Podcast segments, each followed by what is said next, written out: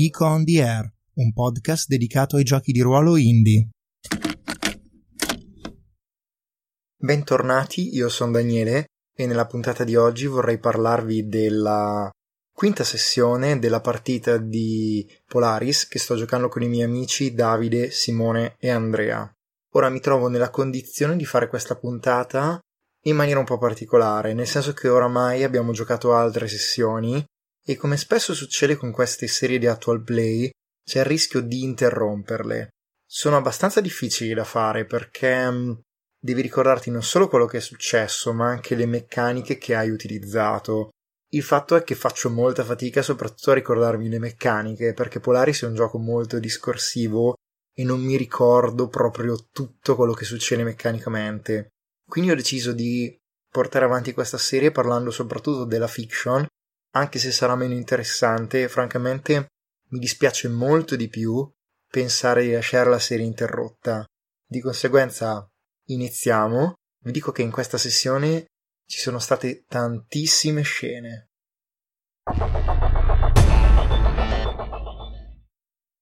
In particolare la prima scena l'ho impostata io come cuore di Aldanab, il mio cavaliere, e fondamentalmente volevo una scena con Mira, ma subito qui eh, le lune, in particolare Davide, e l'errore, cioè Andrea, ci mettono lo zampino e praticamente mi fanno trovare in questa situazione nella quale io sono nudo e imbarazzato con Mira, quasi come sotto l'effetto di un incantesimo. Mira tenta di avvicinarsi e di avere un contatto con me, che sono imbarazzatissimo e alla fine praticamente quasi la respingo. Lei si offende a morte e praticamente mi schiaffeggia e si comporta in maniera super offesa. A quel punto però una forza quasi demoniaca mi prende e mi ghiaccia e io non riesco più a muovermi. Mera se ne accorge e viene verso di me, non riesce a liberarmi da questo incantesimo. Lì c'è un brevissimo conflitto nel quale fondamentalmente riesco a evocare uno degli incantesimi che si manifestano sotto forma di glifo, con il quale io rompo praticamente questo sortileggio e torno ad essere vivo e pulsante. Mira in qualche modo si prende cura di me e io le dico quali sono le mie paure e dico che io provo un grande amore per lei, ma che ho paura che questo non sia ben visto dai cavalieri e che ci porterà alla rovina. Lei mi dice che questo non importa, che l'importante è soltanto il nostro amore reciproco e che dovremmo manifestarlo. Allora io le dico che se lei mi starà vicina per sempre, io non avrò più paura di affrontare qualunque cosa e accetterò il suo amore e lo ricambierò palesemente anziché rifugirlo come ho fatto finora. La scena si chiude con questa dichiarazione d'amore e mi ricordo che Andrea, che è il mio errore, era molto contenta di questa uscita, evidentemente le piacciono le mie esternazioni romantiche. E sì, in effetti devo dire che questa scena era stata molto interessante anche per me.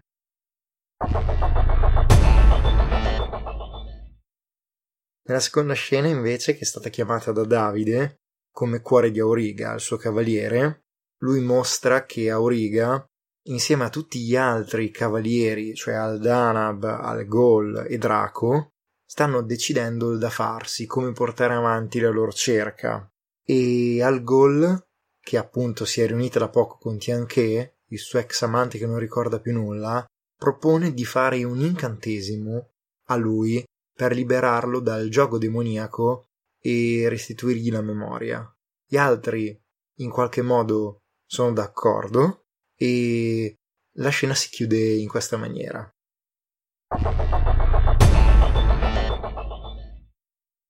Nella terza scena, Andrea imposta una scena sul suo cavaliere al gol, nella quale fondamentalmente appunto prepara questo incantesimo e si trova in questa sorta di dimensione onirica, questa sorta di visione nella mente di Tianche. Praticamente riesce a liberarlo da questo sogno, da questo sortilegio nel quale lui era intrappolato e lui ricorda tutto, ricorda che sono passati cinque anni da quando è andato in spedizione e non è più tornato ed è caduto sotto il gioco di Ezlitotech che fondamentalmente gli ha fatto perdere la memoria e lo ha incantato. Quindi questo significa che ricorda anche l'amore che lui provava per Al Gol e viceversa. Qui l'errore ero io e può sembrare che non abbia fatto opposizione. In realtà a me piaceva molto il fatto che Tianche ricordasse tutto e secondo me dava molta più potenziale alla storia tra Al Gol e Tianche e oltretutto mi dava anche più appigli per sfruttarla più avanti. Per cui ho preso questa decisione e non credo di esserne pentito.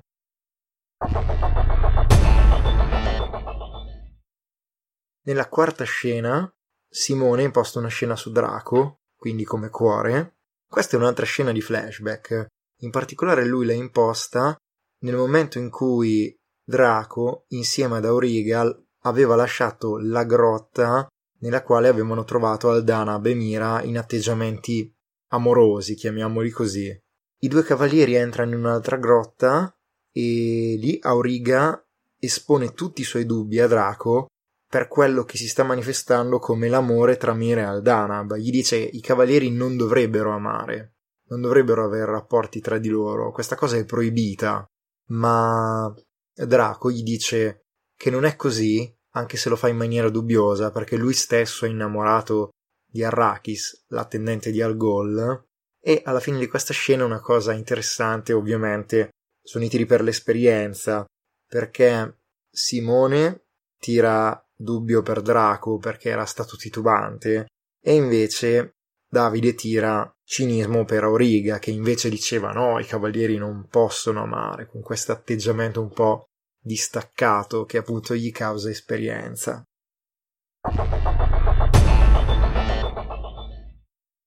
Quinta scena l'ha imposta Andrea Notate che questo è il secondo giro della sessione, non si è tenuti a seguire lo stesso giro, lo stesso ritmo che si è avuto nella prima parte della sessione, e Andrea come cuore di Algol imposta appunto una scena sul suo cavaliere. Algol torna tra i suoi compagni dopo aver liberato Tianche dall'incantesimo, e questa è una scena molto breve perché fondamentalmente Algol non fa nient'altro che spiegargli cosa è successo nella visione e il fatto che Tianche ricorda tutto ora.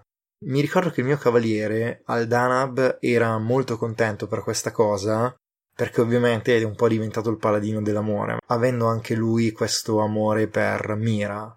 La scena dura relativamente poco e si chiude così.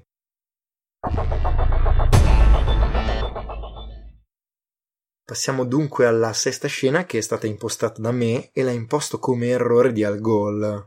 Praticamente in questa scena noi attacchiamo un villaggio che è stato corrotto completamente dall'errore e del quale ci ha parlato Tianche nella scena immediatamente prima, dove appunto lui era stato tenuto prigioniero negli ultimi cinque anni. Questa è una scena di battaglia nella quale noi vediamo i nostri cavalieri combattere contro i demoni e la cosa interessante è che al gol si trova faccia a faccia con Sirius, che è il suo vecchio apprendista. È diventato un demone e lei prova a salvarlo, ma non ci riesce, il suo incantesimo non ha, non ha effetto su di lui. E allora a quel punto lo sottomette e lo domina, costringendolo a seguirlo, a salire su quattro alati con lei a continuare la battaglia. Se non che durante la battaglia Sirius muore e la scena si chiude con lei che comunque sia a dimostrare questo cinismo e questa sorta di insensibilità nei confronti di quello che era il suo vecchio apprendista.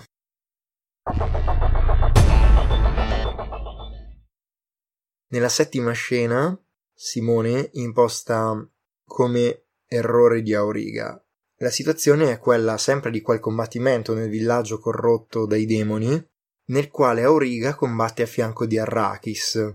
Arrakis vi ricordo che è vero che è la fedele attendente di Algol, ma è anche innamorata di lui. Sta combattendo anche lui contro una sua vecchia conoscenza in particolare. Sta combattendo contro un cavaliere corrotto diventato un demone che si chiama Orion e che aveva fatto l'apprendistato con lui. Orion tuttavia è abbastanza diverso.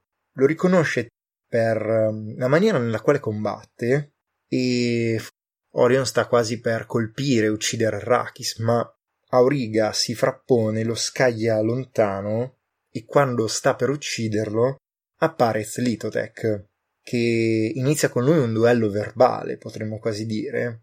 Tenta di convincerlo a passare dalla sua. Gli dice che Altair, il senatore che serve, lo tratta malissimo, che se lui si unisse a Zlitotech gli darebbe una grande rivincita sull'uomo che più di tutti odia. Ma Auriga non accetta questa cosa. Impugna la sua spada di luce stellare e colpisce la mascella di Ezlitotech facendo sì che lei non possa più parlare. Ma questo non ha effetto perché lei riesce comunque a parlare nella sua mente. Auriga si avvicina a lei. Lei è su un trono fatto delle ossa delle sue vittime e con un sigillo, con un oscuro incantesimo, lo blocca lì, non se ne può più andare. Lo guarda e gli propone di abbandonarsi al suo abbraccio, come hanno fatto tanti altri cavalieri. Ma Auriga resiste a questa tentazione, resiste al suo incantesimo e la decapita, ponendo fine alla sua vita.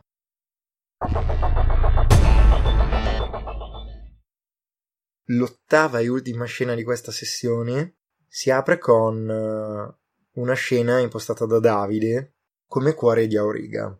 Tutti i cavalieri stanno tornando a Veglia Australe, che è un po' la base dei cavalieri in questa campagna, e sono relativamente contenti per aver completato la missione e aver sconfitto Ezlitotech. Ma quando arrivano c'è qualcosa che non va. Le campane suonano per qualcuno di importante che è morto, e in effetti tutta la gente è in piazza per la morte del senatore Altair, che è stato trovato decapitato esattamente come decapitata Ezlitotech. E in effetti, chiedendo ad alcuni cittadini, ricostruiamo che parrebbe che il senatore Altair sia morto più o meno nel lasso di tempo nel quale noi stavamo combattendo contro i demoni e nel quale Auriga ha decapitato Ezlitotech. Un'altra cosa che ci lascia in qualche modo interdetti è che la testa del senatore Altair non sia stata mai trovata a Veglia Australe. Mentre noi siamo dubbiosi e ci chiediamo cosa sia veramente successo, Davide narra che c'è una figura oscura tra le case che sente il discorso di noi cavalieri e se ne va ammantato nelle ombre. E dichiara che questo cavaliere è Tarf, ossia il membro dei Chaos Australis, la cui storia è legata a quella del mio cavaliere, Aldanab. E con questo fondamentalmente si chiude la nostra quinta sessione di Polaris.